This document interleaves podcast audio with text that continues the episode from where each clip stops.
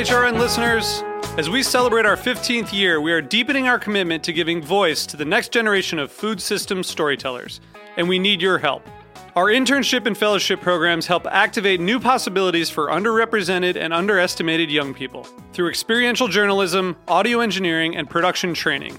Through these unique programs, HRN helps food equity stewards build essential workforce readiness skills that expand their potential and foster economic mobility. Please consider supporting these critical programs. And with a minimum donation, you can be entered to win a dinner for two at an amazing restaurant in one of eight cities and tickets to a concert at a great venue in one of those cities. We have incredible partners across the country who have donated, as they also share our passion for helping to educate the next generation of food systems storytellers. Check out heritageradionetwork.org slash 15 to donate and enter to win today. That's heritageradionetwork.org slash 15 to donate and enter to win today. And make sure you donate before March 31st. Thank you.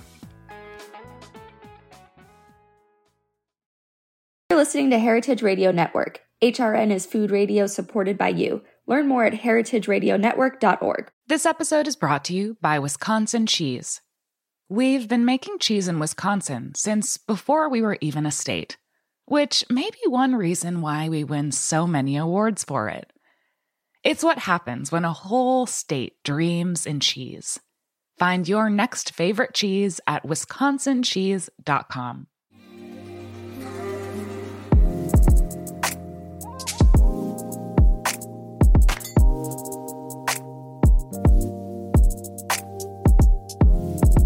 Hey there, and welcome to the Feedfeed podcast. I'm Alexa Santos. The Feedfeed is the world's largest crowdsourced food publication and social media community, serving as your daily source for what to cook, bake, eat, and drink. Here on the podcast, we are speaking with members of the hashtag Feedfeed community to hear their stories, learn about their culinary inspirations, and get some of their best cooking tips. Today, I'm so excited to be joined by Maddie Sperling, executive chef of popular Eastern Mediterranean restaurant Zou Zou's in New York City. Before working at Zou Zou's, Maddie worked at some of New York City's most notable restaurants where she honed her skills. Now her menu at Zou Zou's draws on Maddie's Eastern Mediterranean Jewish heritage and is getting rave reviews. I'm so excited to have you here, and I can tell I'm going to be hungry by the end, if not the beginning of this conversation. So thank you for being here, Maddie. thank you for having me. Yay. So let's go back to the very beginning. Like, where did you grow up, and what were some of your earliest uh, food memories? Oh, sure. Um, I grew up in Greensboro, North Carolina. Um, and, you know, my mom was a great home cook. So my earliest food memories um, were helping her out in the kitchen. I remember that I used to love uh, the monotonous prep tasks like peeling garlic for her, which should have been a good sign of what was to come for me. Yeah, my God. Um, yeah. Um, and yeah, I mean, I just have like some really nice memories of us having dinner together as a family and um, like celebrating Jewish holidays with a meal together. Well, look at that. And so you were peeling garlic and doing all those other things. What were some of the other um what were some of the dishes that um I guess she was making and that you kind of grew up loving? Um I mean, she had a wide range of dishes that uh, she cooked really well. Like, I, I, did learn a lot from her, but um, some of her specialties were a perfectly cooked roast chicken, which I don't think I fully appreciated until I got into the restaurant setting um, and actually ended up working in a restaurant where we were known for our chicken, yeah. the Nomad Hotel. And um, I really like was able to look back then and appreciate um, how awesome it was that like my mom could execute something that a lot of professional chefs struggle with. Yes. Um, and let's see what else. I mean, she made a really nice brisket, which is a staple in um, like the Jewish Shabbat meal repertoire. Uh, and every week she actually made challah bread, um, Ooh. which was really delicious as well. Yes. So that's actually hilarious you say that because that's roast chicken is one of my mom's specialties as well and she's also Jewish, so maybe there's just like a, a something in the DNA that they just know how to do it. I don't know why. yeah, maybe like an open source code for Jewish moms or something. Uh, yeah, it must be. My goodness. so, what like you were peeling garlic and helping, but when did you start kind of actually learning to cook? Um, so I started, I started baking first, um, my like the first cookbook I I owned actually was this book of like 101 cookie recipes that my dad gave to me as a gift in 2001. Um, I still have it. He inscribed it to me. Um, but that's how I first started to get uh, comfortable in the kitchen. I would make like brownies and um, like really basic cakes. But as far as savory cooking, you know, I don't think that I really delved into that until I was uh, high school age. Like my first memory of uh, cooking for people was at my grandmother's house um, in Arizona. I was with some of my extended family, and one of my cousins and I decided that we wanted to cook dinner for everyone. I think it was probably a group of like 15 of us. And we picked out this recipe from one of the Barefoot Contessa cookbooks uh, my mom had like all of Ina Garten's cookbooks, and mm. um, it was it was this like chicken parm or like chicken milanese recipe, and we made a shopping list. Uh, you know, one of our like older family members took us to the store to get everything, and you know, I thought we did a really really great job executing it. It was like my first uh, private party experience, like more or less. And yeah. then when we cut into the chicken, like of course it was completely raw. Um, and um, you know, I've like since learned how to like cook chicken through, but that's my first memory of like really trying to uh, like cook for folks. Oh my gosh. Well, look at that. So then I assume from there you went to culinary school, or I guess what kind of happened from there?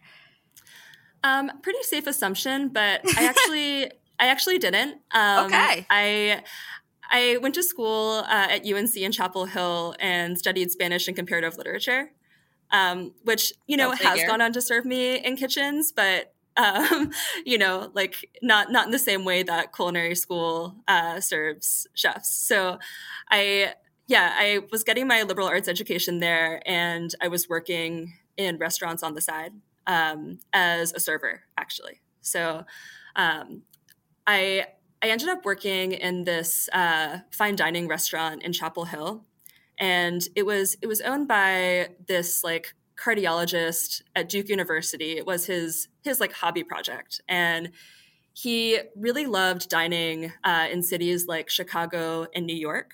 So he would go take these trips, dine at restaurants like 11 Madison Park or Alinea, and he would come back and talk to the chef and be like i had this really good like crab and avocado roulade dish um, or i had this like veal dish that was served with 50 components on this glass slab at alinea and i think we should do something like that. And yeah sure like casual. And um, the the chef there like you know found himself um, like adapting or like doing his own versions of these like groundbreaking three Michelin star dishes.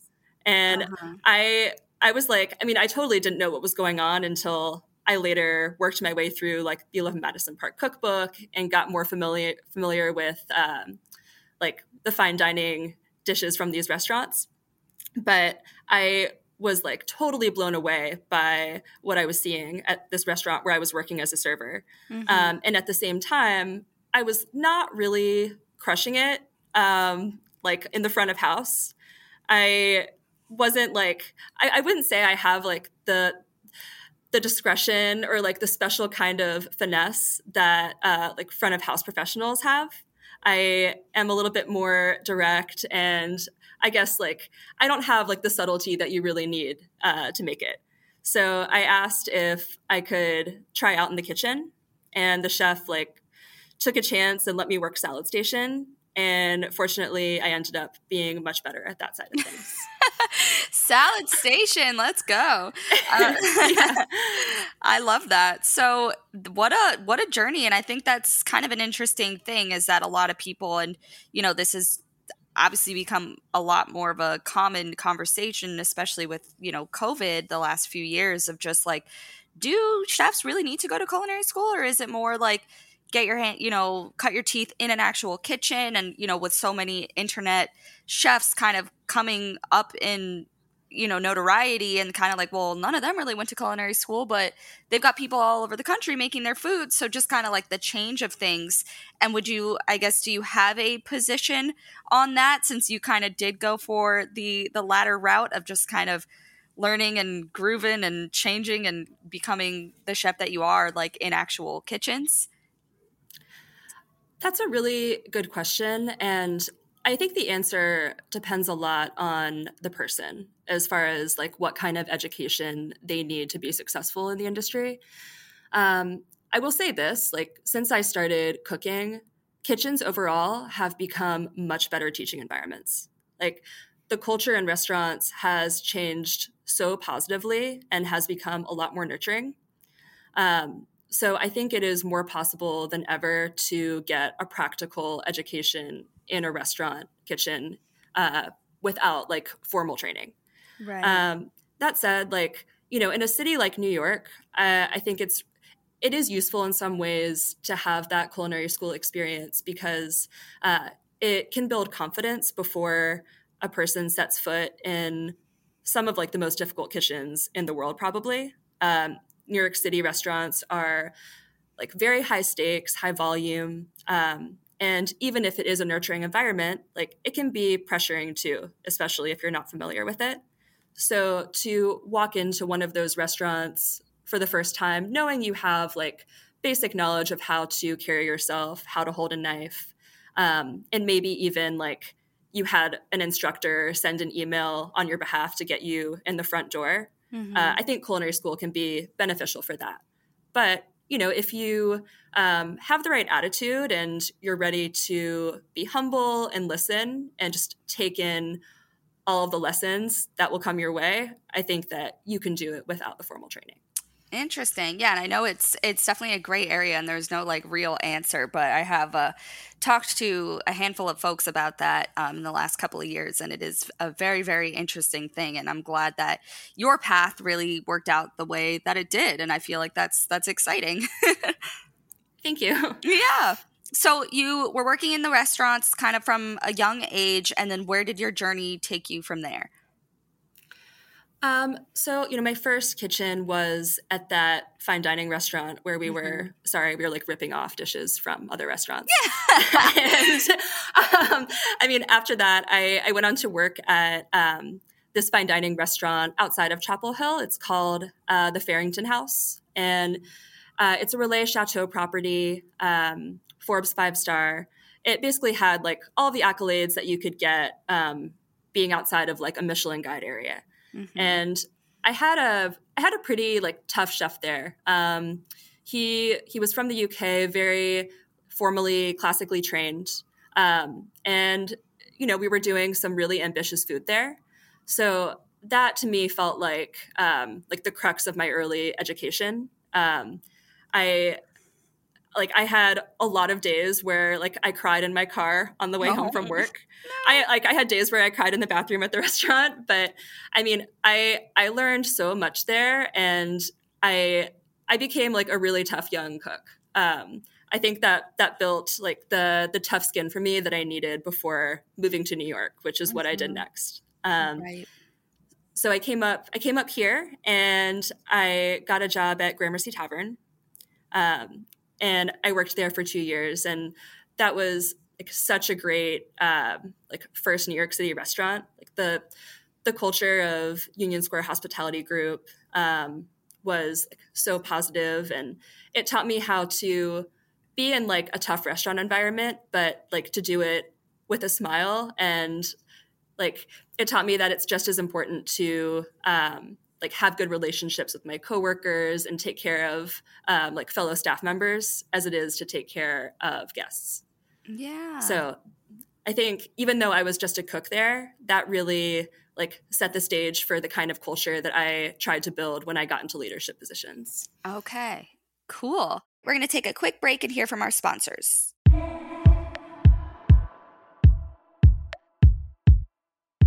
This episode is brought to you by Wisconsin Cheese. There's a reason when you think of Wisconsin, you think cheese. Cheese is a huge part of Wisconsin's history and future.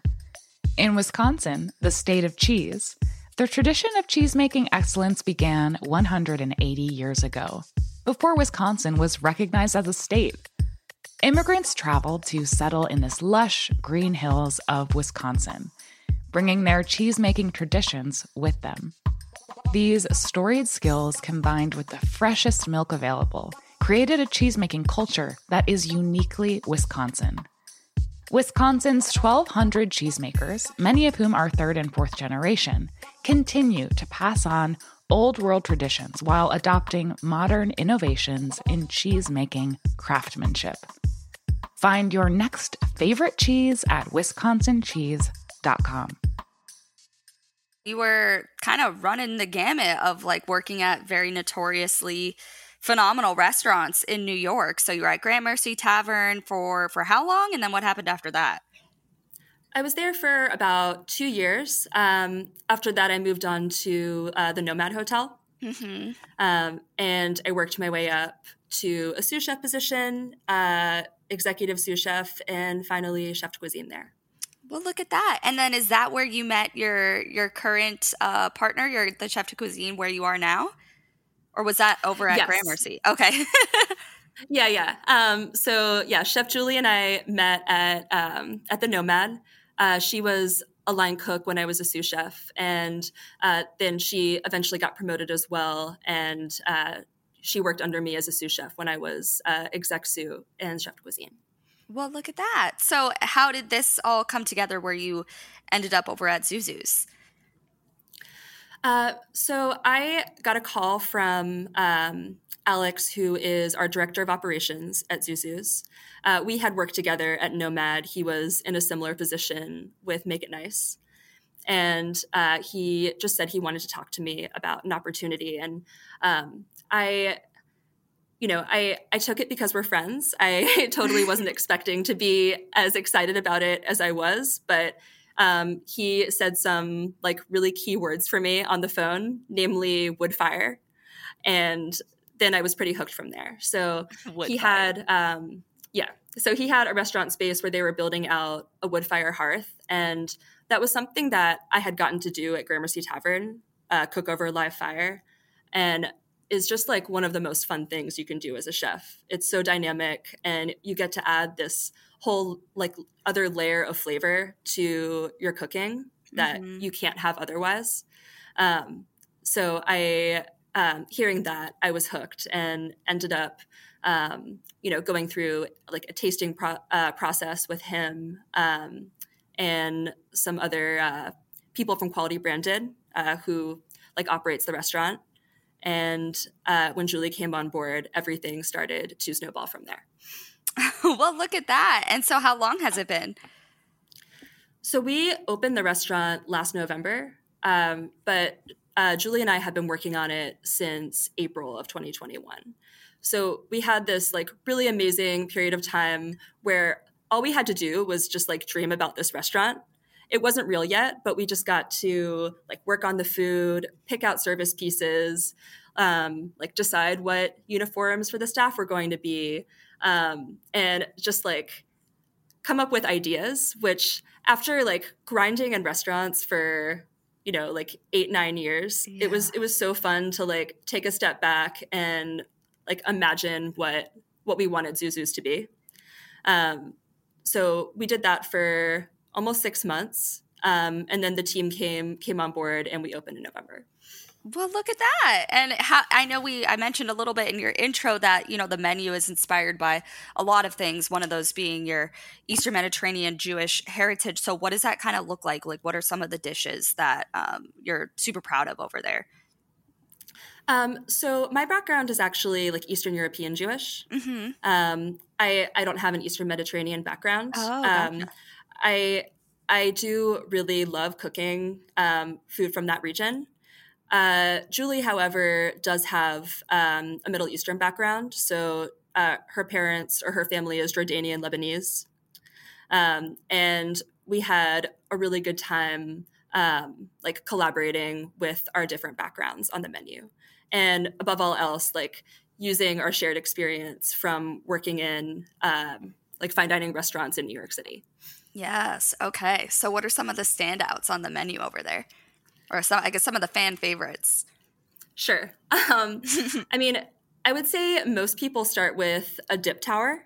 Um, oh. So dips are right. So dips are something that you expect to see on um, an Eastern Mediterranean restaurant menu, And we do have our takes on classics like hummus and baba ganoush, but we also have some more playful dips. My favorite is a green tahini that we do. So it's tahini and chickpea blended with a ton of fresh herbs and some serrano chili for heat. And we top it with uh, whipped, whipped aquafaba. So basically, the chickpeas that we cook for hummus, we take the liquid, the liquid. and we whip it up yeah, and it ends up having this like meringue texture.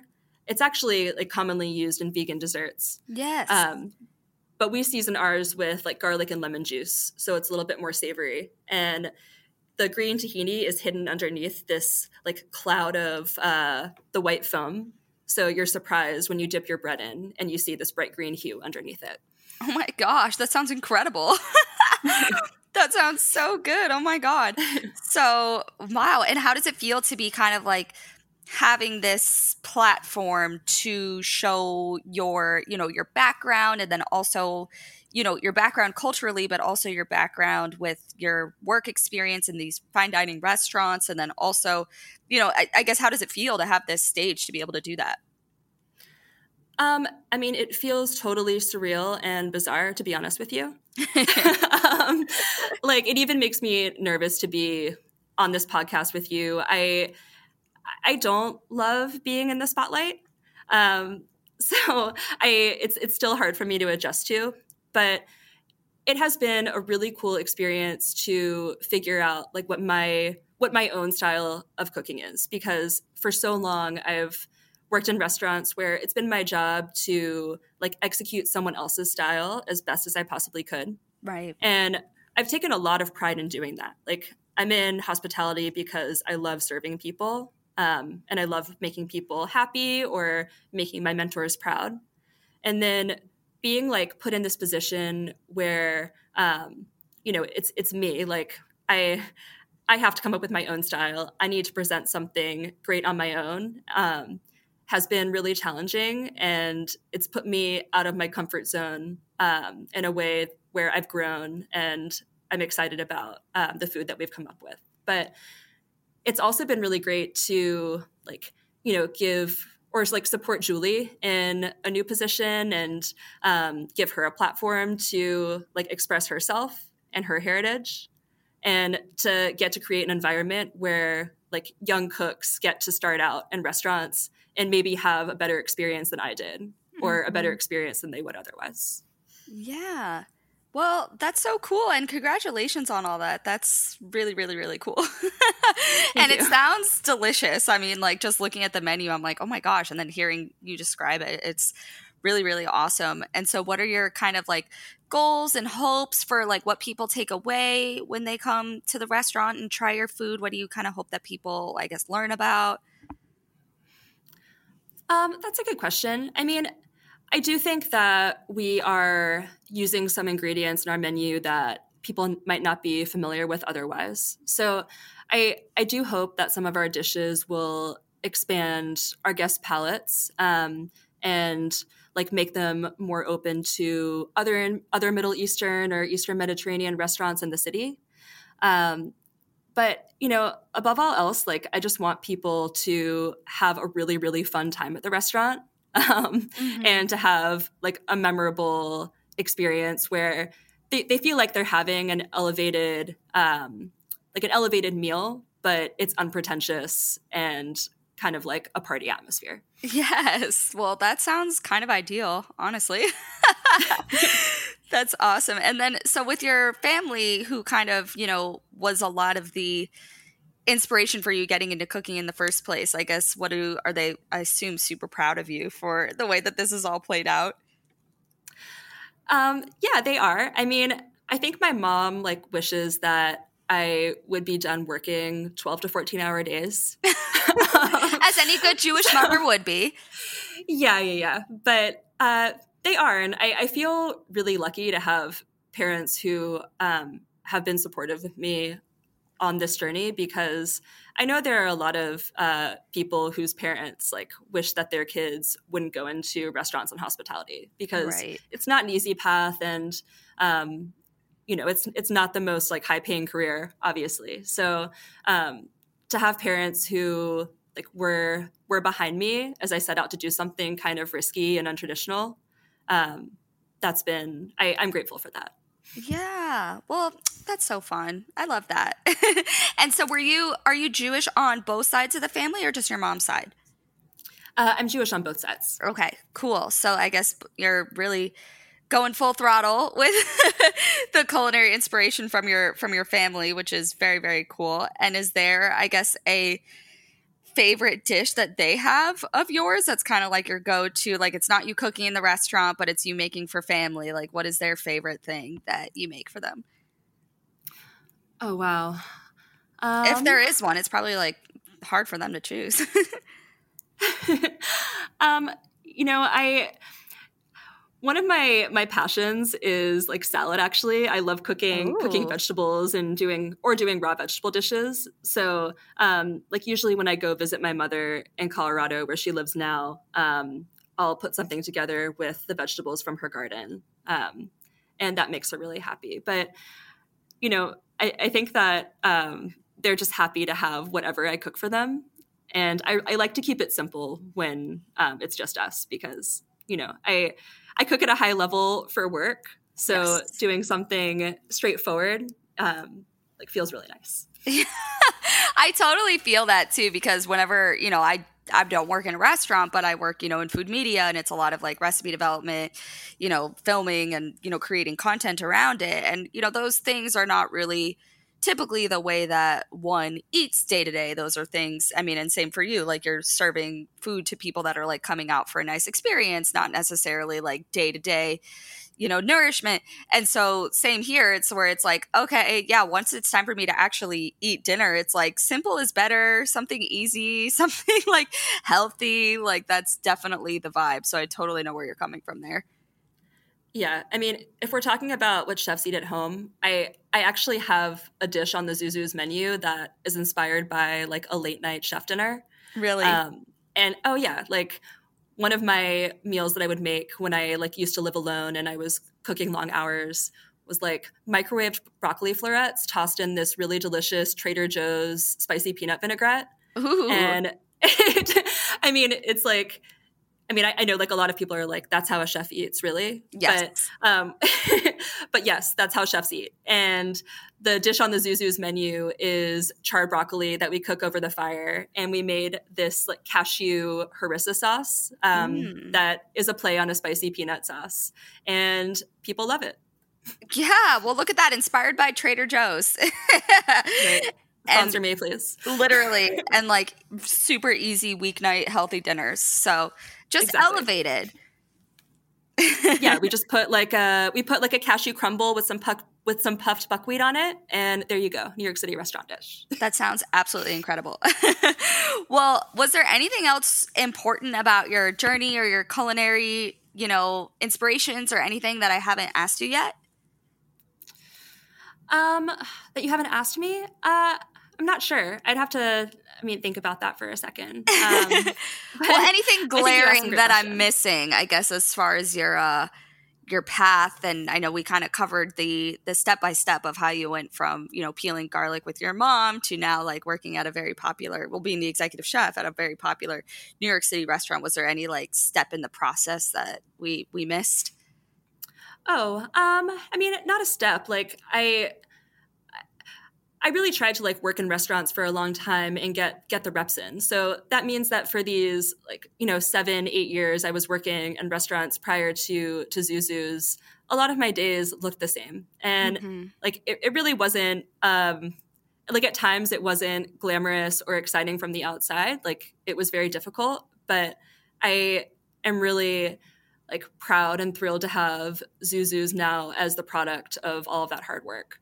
Yeah. And I hope that yeah, like I, I hope that the um yeah, like those long years, um I I hope that they're coming through like in a valuable way for the guest. Yeah, no, I bet. I mean, and it's no joke. I mean, I know a lot of people in the restaurant industry. My parents were both in the restaurant industry their whole careers. And I feel like the more you learn about it, the more it's kind of like, wow, it, it really is an appreciation that everybody should really have for people who work in restaurants. So I definitely respect the the reps and the hard work that you put in there and I'm glad it's like amounted to what it is for you now. So I mean, congratulations on all of it. Thank you. Yeah, and thank you so much for being here. Was there anything else that you wanted to add? Um, I, I don't think so, but it's been really nice to chat with you. You um, too. And thank you so much for having me. Of course. Yeah. Thanks for telling me the whole story through a, a roller coaster ride and an eventful journey to get you to where you are today. And it's just, yeah, it's very cool and inspirational to hear about. So I appreciate you. Thank you so much for listening. To learn more about the food and drink discovery platform that is the Feedfeed, head to thefeedfeed.com. If you have a food story to tell or want us to interview a blogger, cookbook author, chef, or restaurateur, we would love your suggestions. Just send us a DM on Instagram. See you next time. The Feedfeed podcast is powered by Simplecast. Thanks for listening to Heritage Radio Network, food radio supported by you. Keep in touch at heritageradionetwork.org slash subscribe.